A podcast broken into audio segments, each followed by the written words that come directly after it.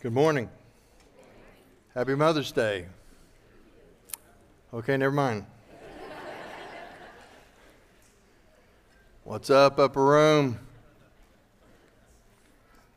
See, I always wait to hear from them. I, one of these days, they're going to be so big up there, we're going to be able to hear them when they when they say Amen. It is Mother's Day.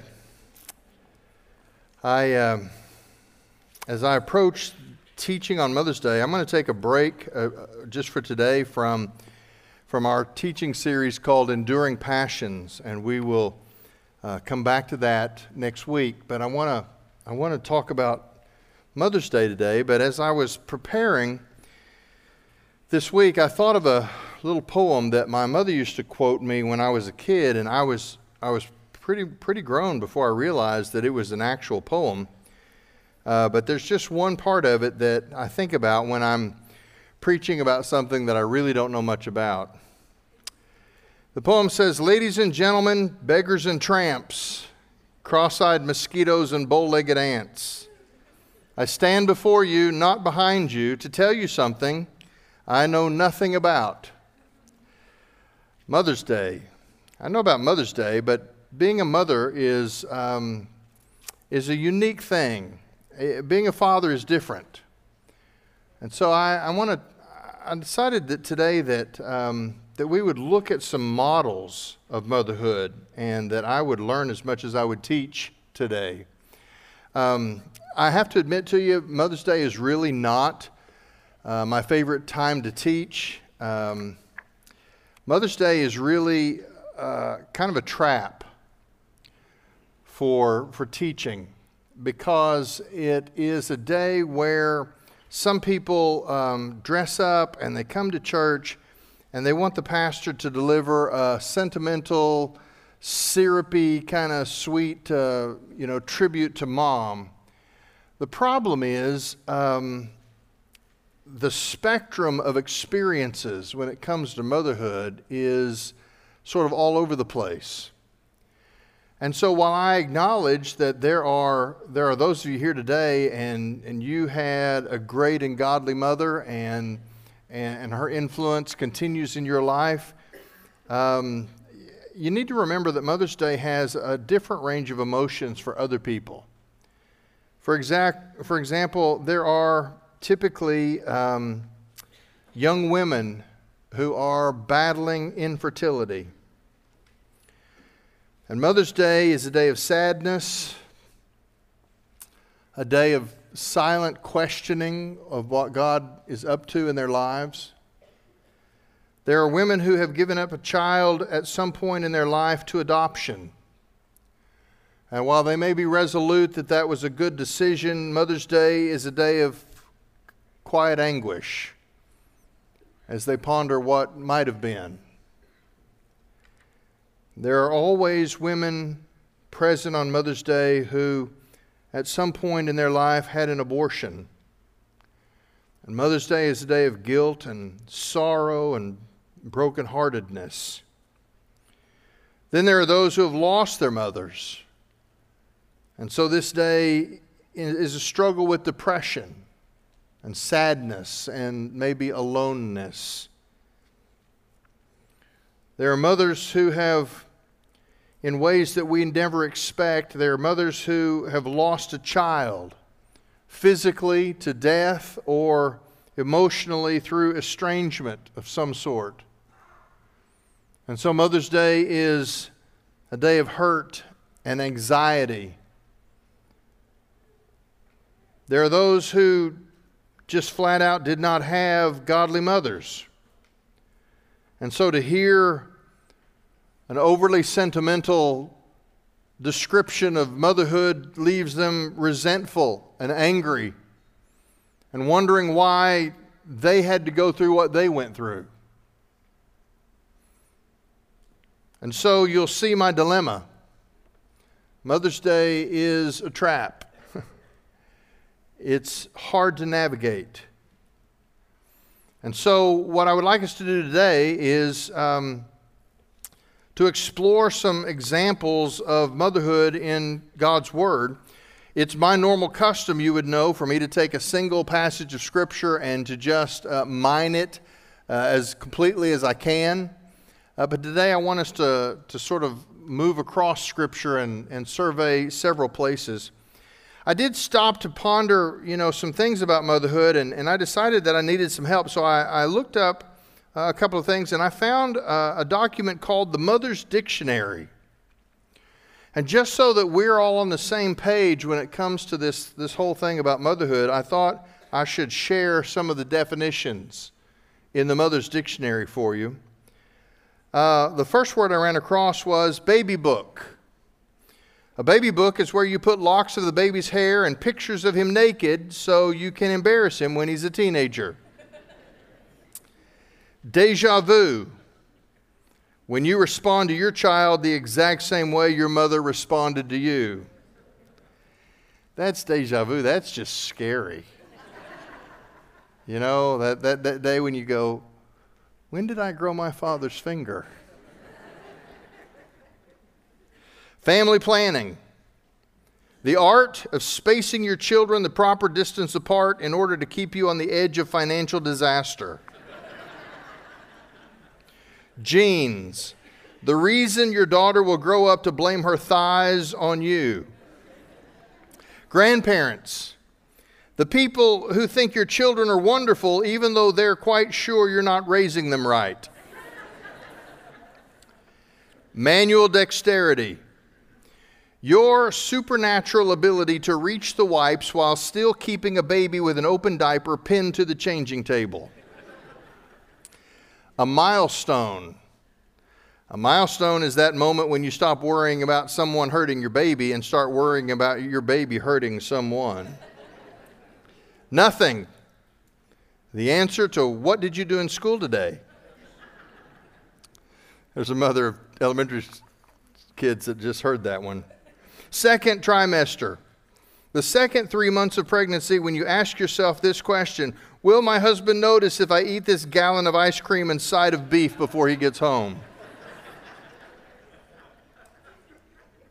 Sterilize. What you do to your first baby's pacifier by boiling it, and to your last baby's pacifier by blowing on it.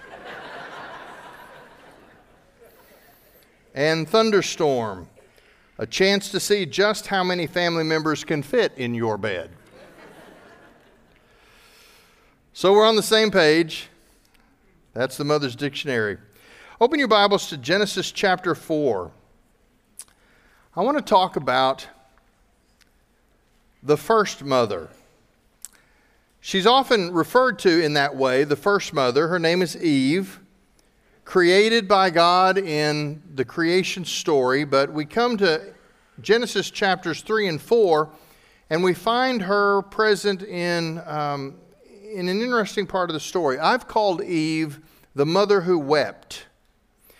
In Genesis chapter 3, we have what is called the fall story, the, the story of the fall of man, that moment when sin entered into the human condition and changed forever the relationship that God had with his people. In Genesis chapter 3, God is announcing the curse that follows as a consequence of man's sin. And in verse 13, he speaks about the curse to the serpent who facilitated that temptation. Uh, there's a curse that, will, uh, that, that Adam will have to deal with as the man. But in verse 16, there is a curse related specifically to Eve and to, to all women. It says, To the woman he said, I will greatly multiply your pain in childbirth. In pain you shall deliver children. Now, it's interesting because um, critics of the Bible often look at passages like that and they say, well, that's, that's a just so story. I don't know if you read Rudyard Kipling when you were, when you were a kid in school, but, but Kipling was famous because uh, as a British citizen who lived in India, he wrote what, what are called just so stories and they're fanciful tales that are designed to give an imaginary backstory to explain some reality in life. For example, uh, he wrote a story explaining uh, how the leopard got its stripes. He wrote another story explaining how the elephant got its long trunk. They're called just so stories because it explains how things came to be just so. Well, there are critics of the Bible who say, well, the Bible is full of just so stories. There are stories that were written after the fact to explain away things. Why is childbirth painful? Well, let's write a just so story, a, fairy, a, a, a fanciful fairy tale to sort of explain in, in some creative way why that's the case. Uh, if you want to believe that, you can. Uh, I tell you, from, from, for me, as I have studied this book my whole life, uh, I don't think the Bible is made up of just so stories. I think the Bible is made up of thus saith the Lord stories. As he approaches the consequences of sin, God announces that part of that consequence is that there are aspects of human life that will now be difficult and painful in ways that they were never originally meant to be. For the man, it was uh, the sweat of his brow as he toiled over uh, the earth that was not as productive as it was originally designed to be. For women, it would include the pain of childbirth, that most natural expression of one generation uh, producing the next generation. Now it is uh, a part of the brokenness of creation, and, and there's pain to it. Eve was the first woman to ever experience the pain of childbirth. Now, on the other hand, she was also the first mother to endure diaper changes, breastfeeding, teething, and the other chores that go with being a mother. But I want you to see that even in her, in, in the pain that she felt there, there was uh, an incredible rest in the presence of God in her life. In, in chapter 1, I mean, in chapter 4, verses 1 and 2, we, we see this. Now, the man had relations with his wife Eve, and she conceived and gave birth to Cain. And she said, I have obtained a male child with the help of the Lord. And again she gave birth to his brother Abel. Now, Abel was a keeper of flocks, but Cain was a cultivator of the ground. It, it, it, there's an economy of language here, but what it tells us is that even in the pain of childbirth, which she understood to be a direct consequence of sin, she still recognizes that God is up to something incredible. And in giving her a son, she, she testifies that that happened with the help of the Lord. Now, if you know Genesis chapter 4, you know that the sin of the parents now passes uh, in, in, the, in the coming generations, and we have the first murder recorded in human history given to us in Genesis chapter 4. Even if, even if you don't know the Bible, this story has sort of become a part of our culture. We all know the story that Cain killed his brother Abel. He's confronted by God, and he, he quotes that, he says that famous line, Am I my brother's keeper? Our culture understands this story, or they, they know of it.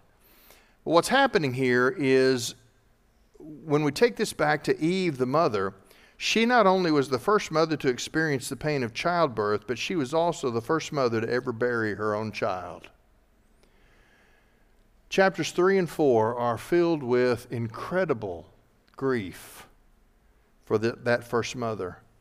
And yet, in the same way that the pain of childbirth didn't keep her from pressing hard for doubling down on her relationship with God, the loss of a child also pushed her deeper into her relationship with the Father. Look at the end of chapter 4.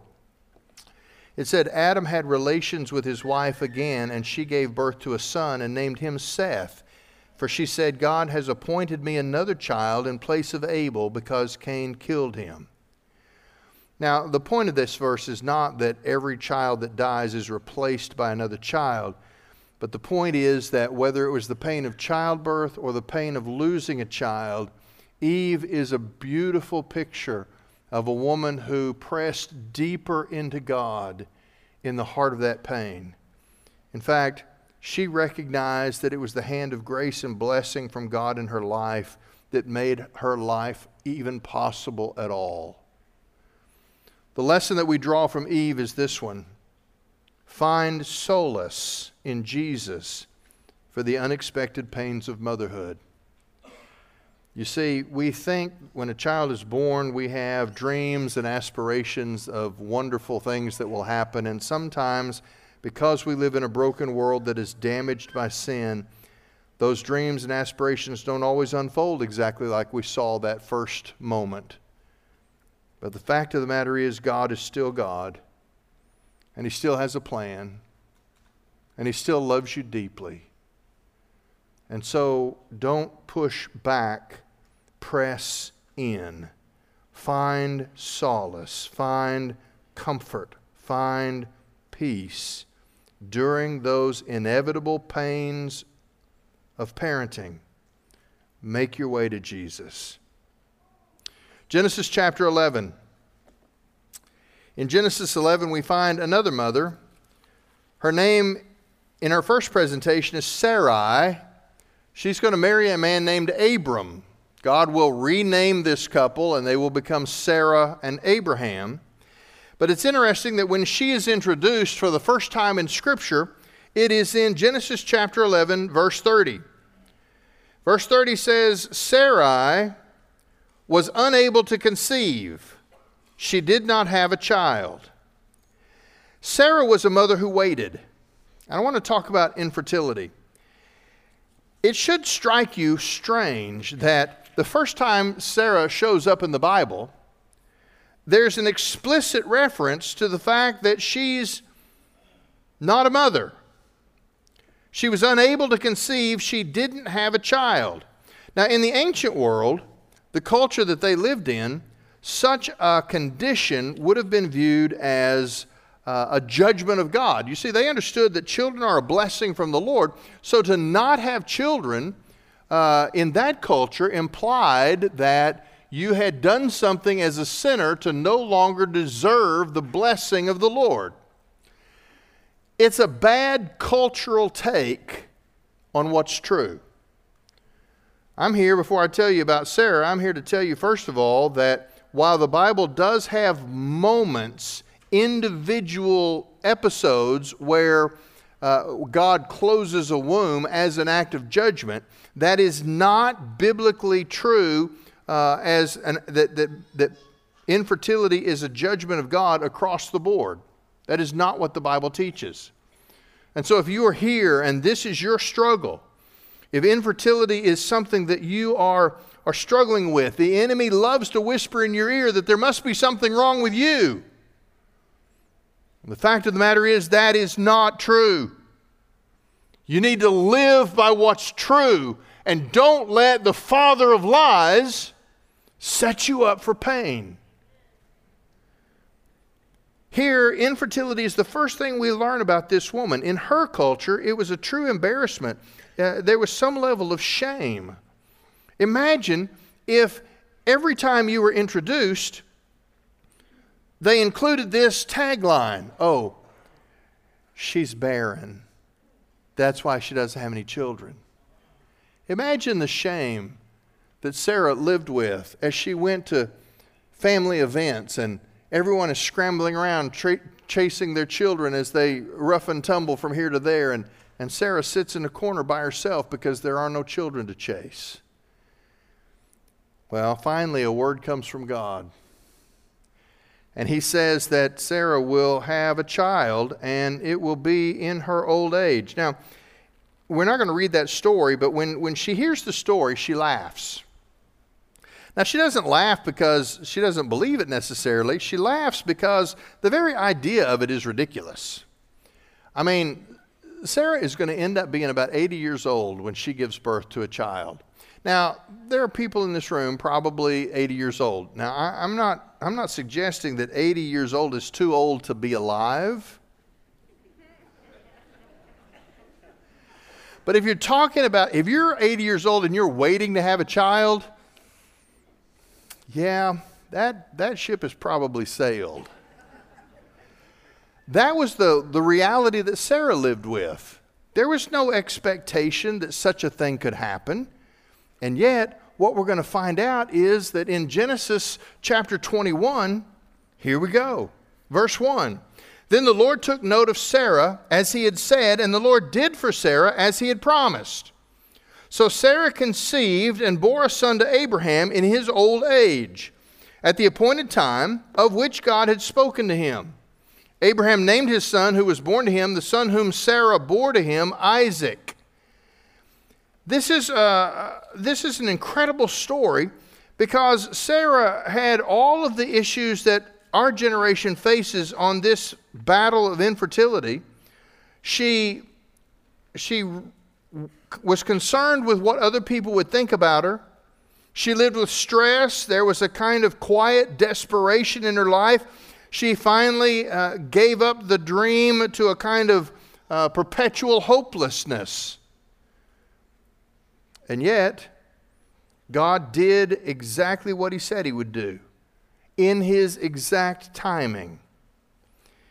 Here's the lesson here not that God will give you a child when you're 80 years of age, but if infertility is your struggle on this particular Mother's Day, understand that despite our desires, God is never in a hurry to unfold his plans, and they always happen at precisely the right time. You see, there is a mystery to this whole um, childbirth thing, anyway.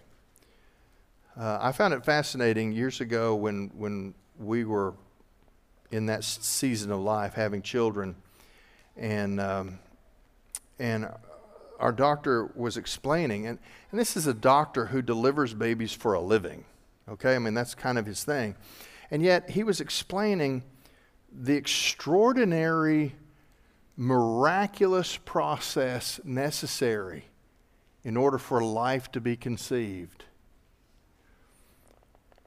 And I loved it that, that we had a doctor who recognized that this just wasn't um, uh, a mechanical process like you would run a machine through. There's all of the physical steps that have to unfold, but there is also this mysterious moment of creation that is a part of that process as well. And that can't be uh, written off, it can't be uh, artificially replicated. It is, it is a, a remarkable thing. And, and, the reality of it is, is, is this, why, this is why the abortion debate is such a huge issue. Because we have an, an entire generation of people who have this bizarre idea that, that you're not a human being until you're grown up enough to contribute to society. It's a very utilitarian approach to human life. It, it says that, that value only comes in, in the contribution that you can make to the collective. When the fact of the matter is, the Word of God says every child that's born is a special creation by God made in His image, and the value of the child is not based on his contribution to society, it's based on his reflection of the image of God. And that child is a child from the moment that that supernatural act of creation takes place. It is not changed by the development of his size. It's not changed by the development of his complexity. It's certainly not changed by his transfer of six inches through a, uh, a birth canal. The idea that we have people promoting abortion up to the moment of birth, that's a god awful embarrassment to our culture. Here's a mother who understood. The Bible says in this verse so Sarah conceived and bore a son. Do you know that that son didn't become a son after he passed through the birth canal, but he was a son created in the image of God, loved by his mother and father from the moment he was conceived? She waited and she received. Now, that is not to say that every woman struggling with infertility is guaranteed a child. But it is to say this God is a God who loves to create. Sometimes He creates a biological family. Sometimes He creates an adoption family. But let me tell you something they are no less families created by God, no matter how they happen. Lesson number two whether you struggled to get pregnant or it came easy for you, whether it was by adoption or some other way, treat every child like a child of promise. Because every child is a unique creation of God in His image, gifted to us to be stewards of a life that He entrusts into our hands. Exodus chapter 2. In Exodus chapter 2, we have a mother that you may not be as familiar with. Her name is Jochebed. Jochebed uh, is a name, a Hebrew word that means Jehovah is her glory. Jochebed was a slave in Egypt, a Hebrew who was born into slavery and would almost certainly die in slavery. Not only that, she lived in a generation with a king, a Pharaoh, who decided that the slaves were, were expanding their population too rapidly. And so he issued an order for midwives to kill all Hebrew baby boys to slow down the expansion of this nation of slaves. Well, the first chapter of Exodus is a great story of talking about how the midwives practiced civil disobedience and refused to obey uh, the order of the king when they delivered children. And God blessed them for that. But then we go from this policy of, uh, of childbirth for an entire nation called Israel, and chapter 2 zeroes in on a single family. That single family has a mother by the name of Jochebed, and she is going to give birth to a boy, a boy that rightfully should be killed at birth, a post delivery abortion. And yet she also is willing to risk everything to keep this child alive, a baby who would come to have the name Moses. Moses is a remarkable character in the Bible because he's one of the few Bible characters that their life story is recorded literally from birth to death. Um, and, and we know more about Moses than almost any other character in the entire Bible. So here's, here's the story of his birth. Now, a man from the house of Levi went and married a daughter of Levi. That's the tribe that they were a part of. And the woman conceived and gave birth to a son. And when she saw that he was beautiful, she hid him for three months. But when she could no longer hide him, she got him a papyrus basket and covered it with tar and pitch. Then she put the child in it and set it among the reeds by the bank of the Nile. And his sister stood at a distance to find out what would happen to him. Now the daughter of Pharaoh came down to bathe at the Nile with her female attendants walking alongside the Nile, and she saw the basket among the reeds and sent her slave woman, and she brought it to her. When she opened it, she saw the child, and behold, the boy was crying, and she had pity on him and said, This is one of the Hebrews' children. Then his sister said to Pharaoh's daughter, Shall I go and call a woman for you who is nursing from the Hebrew women, so that she may nurse the child for you? And Pharaoh's daughter said to her, Go ahead. So the girl went and called the child's mother. Pharaoh's daughter said, Take this child away and nurse him for me, and I will give you your wages. So the woman took the child and nursed him, and the child grew, and she brought him to Pharaoh's daughter, and he became her son. And she named him Moses, and said, Because I drew him out of the water. Let me talk to you about this mother, Jochebed. It's a remarkable story. She was a willing mother, eager for the task of motherhood, despite the hard times of the generation that she lived in in slavery. I find it fascinating uh, in a sad sort of way when I, when I hear people talk about childbirth and, and they say things like, well, we've decided not to bring a child into this world because the world is so messed up. I mean, the world is so bad, we, we, it just wouldn't be right to, to, to put a child there. Let me, let me tell you what's wrong with that argument. First of all, frankly, every generation of human history has been able to say these times are so bad, I don't know if we should bring a child into it. But the reality is, don't be reluctant to give birth because tomorrow is decided by today's families. If families of faith are not producing children and handing the faith to those children, the next generation is guaranteed to be worse than this one. We are the solution to what needs to happen. Here's a mother who is a slave. Her child, she fully expects, will be born into slavery and live his life in slavery, but she's not reluctant to give birth anyway because she believes that God has a plan and in his timing, it's just possible she might be giving birth to a world changer, which is in fact exactly what happened. Her faith in God was the motivating factor behind all of her actions. She gives birth to a boy. He's allowed to live. She keeps him secret for three months until she just can't keep him secret any longer.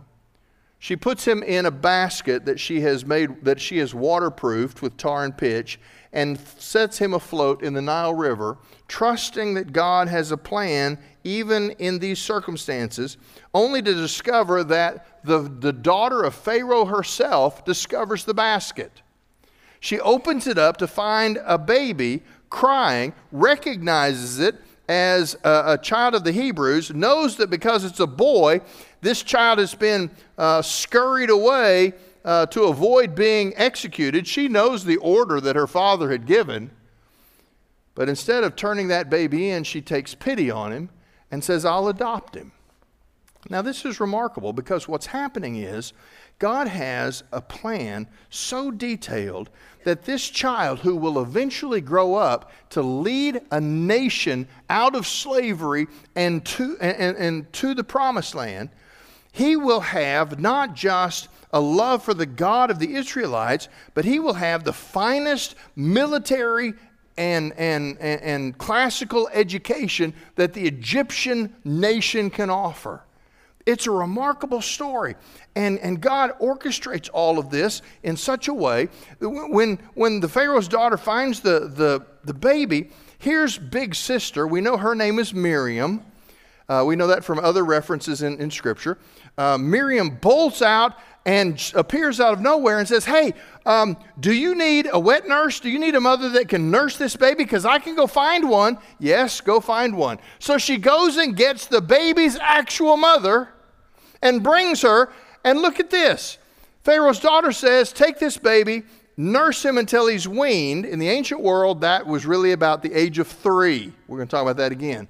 Nurse him until he's weaned, and I'll give you your wages. Now, listen. Mothers don't do what they do for pay, but if you want to pay them,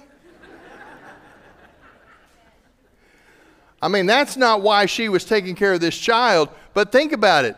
She's being paid by a pagan princess to take care of her very own baby. And in God's plan, while He's going to get the finest education, the best training militarily and every other way that you could get in the ancient world, because He would be in the very palace of the king of Egypt, those first three years, when right and wrong are set in place, his own mother is going to pass along her faith. This woman whose name is Jehovah is her glory.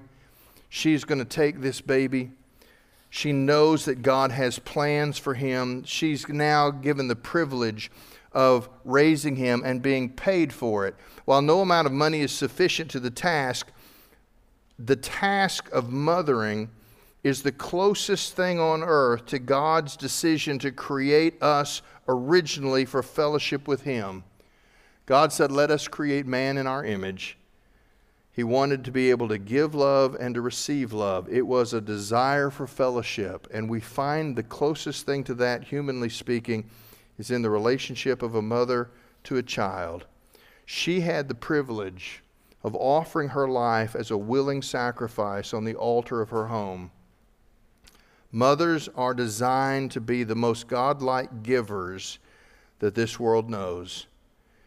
Frankly, they give even at the expense of their own preferences.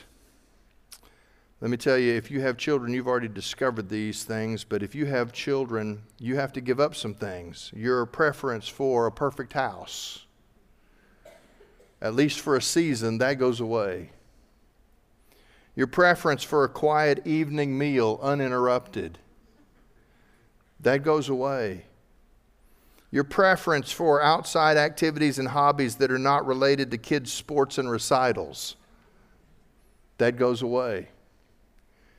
Our lives are in some ways wrapped around the schedules and the activities of our children, not because we are simply consigned to, uh, to keep them busy, but because mothers are hardwired to give of themselves so that their children can become everything that they were designed to be.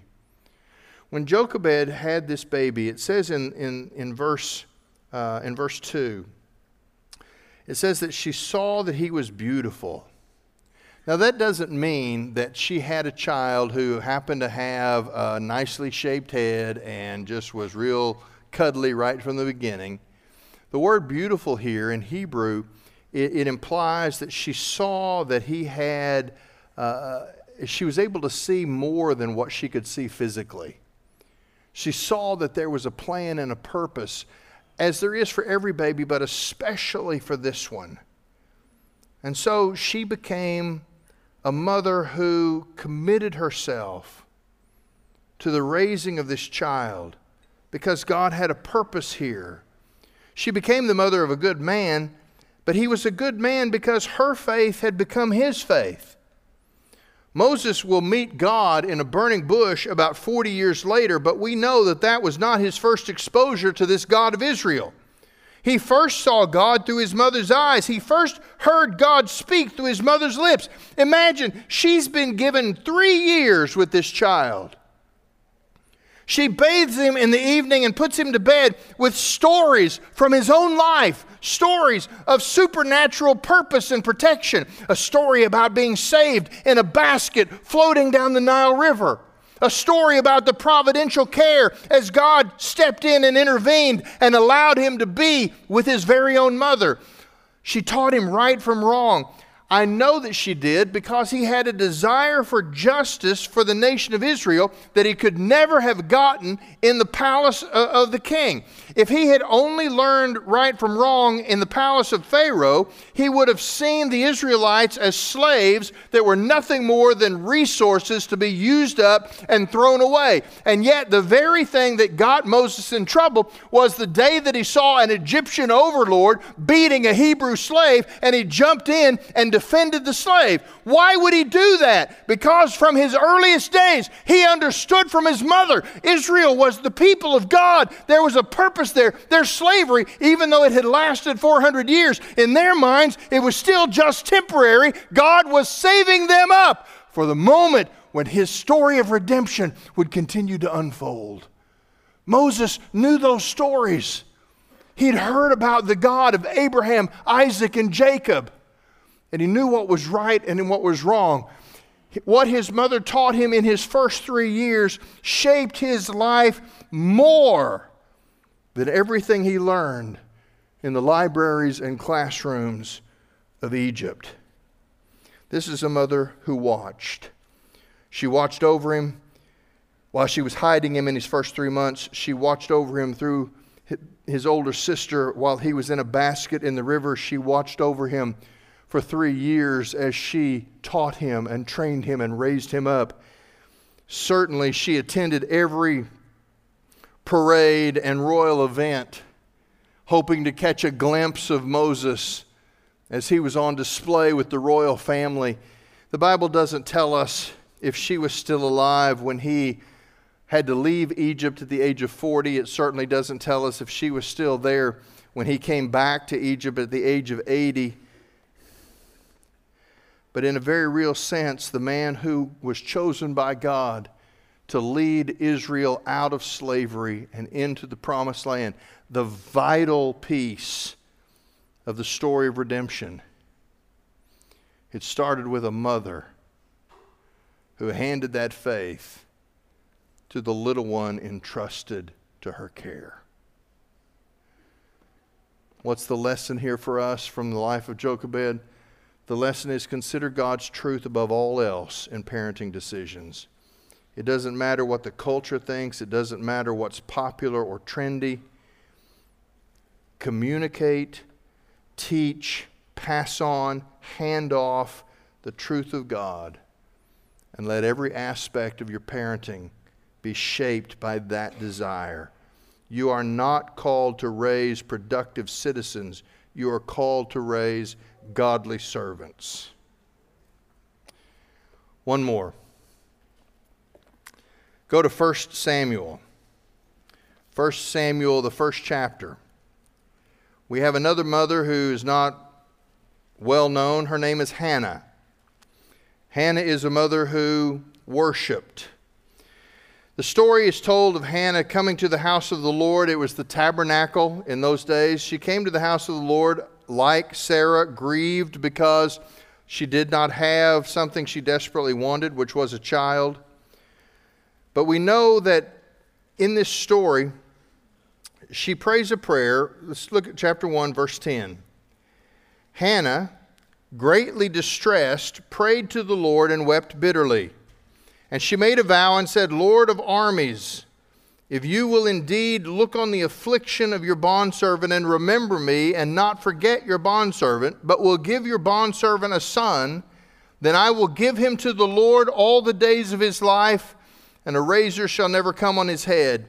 That last part is just a, a minor reference to a Nazarite vow. It's a, a, visible sign of devotion to the Lord. It was the same reason that uh, Samson had exceptionally long hair. What, is she, what she's doing here is she's praying that God will give her a child. That is what she wants more than anything else. But she will never be a helicopter parent. She will never hold so tightly to her child that, that he's not allowed to grow up and experience life. She's not going to try and pave the way for him.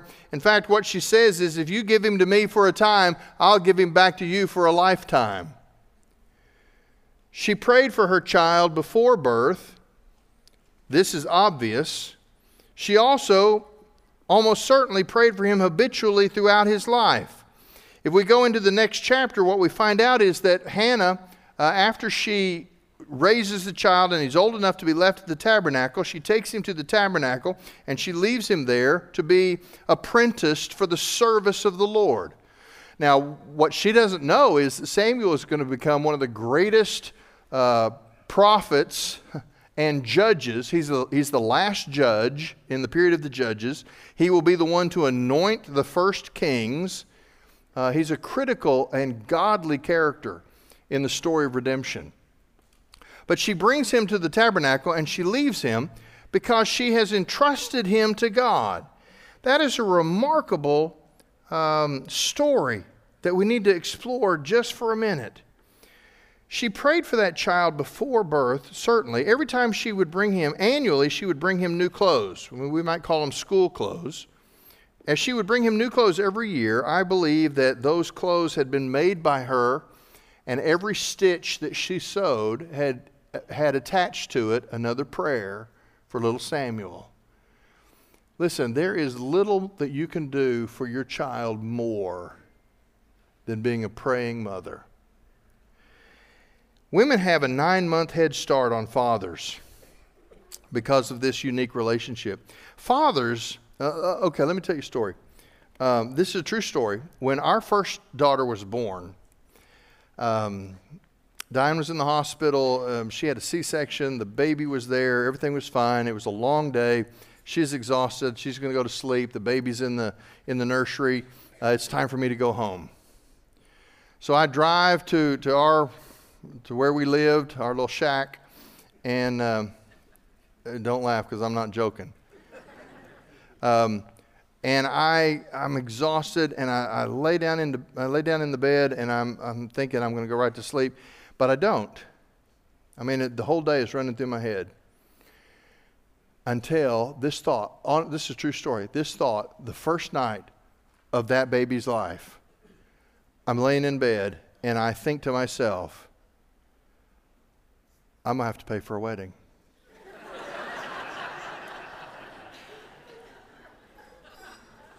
I mean, seriously, why, why does that come to me in that moment? Except that for a father, the jolt of responsibility happens at the birth. It's like it's all, it's all imaginary for us until there's an actual baby. And we're like, oh my stars, I'm in big trouble.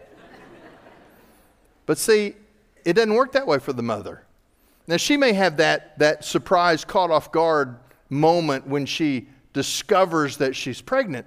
But see, she's had a nine month head start. She's been praying for that baby. She's been talking to that baby. She's been feeling that baby. And there is a bond, there is a, there, there's a connection that's been in place for months by the time daddy gets to hold that child for the first time. Now, that's not to say that, that, that, that, that one's better or, or worse. It's just to say that because of this incredibly unique way in which mothers are connected to babies, I think prayer heightens the maternal experience. And I think while it's critical for fathers to pray for their wives and to pray for their children, there's something extraordinary about the connection when your mother prays for you. And moms, let me tell you, I know that you're just looking for a few minutes of peace and quiet. I get that. But it's okay to let your children see you pray. It's okay to let them hear you pray for them. It's okay for them to see you read your Bible. It may mess up your quiet time, it may cause some distractions when, when they come through, but it's important that they grow up with memories of watching mom walk with the Lord. They're going to hear what you say about faith, but they're going to see how you live your faith. And that's frankly going to have a greater connection for them than anything you tell them. Here's a mom who worshiped.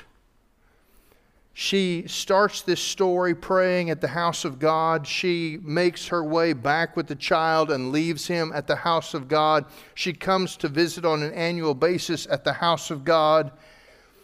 There's one thing we know Samuel learned from his mother he learned to love the place of worship. He learned to love the house of God. She recognized him as a gift because the name Samuel actually means asked of God. She was careful to care for him since from the moment of conception she knew he belonged to God. And she lived an example of personal devotion and she put her love for the house of God on display. And what we see is that while a lot of people don't know the name Hannah, there's nobody who reads the Old Testament who doesn't know Samuel. But Samuel's love for the things of God, and particularly for the place of worship, the house of God, that came from his mother. Lesson number four accept the stewardship of parenting and trust your child to God. A child is a gift, but it is also an obligation. The obligation in our culture, they think the obligation is to feed and clothe and not kill. In fact, the obligation of parenting truly is an obligation of, of passing the faith to the next generation so that the next generation has world changers and problem solvers that come from a perspective of faith. If we don't produce the next generation of Jesus followers, how's the world going to get any better than it already is?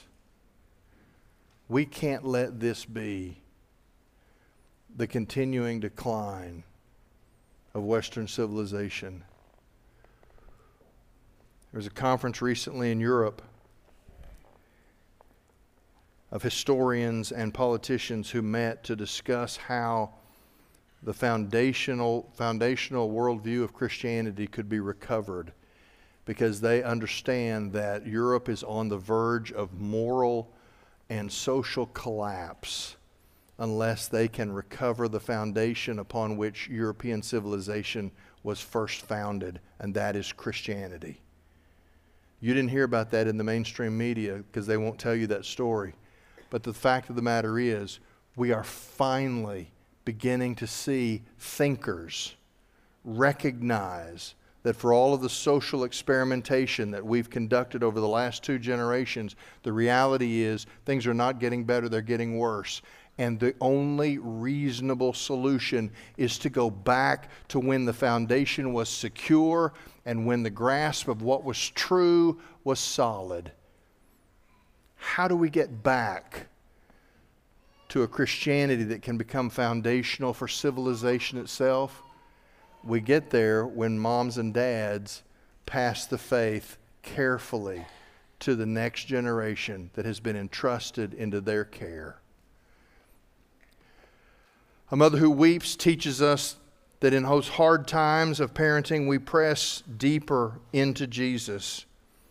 A mother struggling with infertility teaches us how to wait, how to trust God's unfolding plan, and how to treat every child as a child of promise.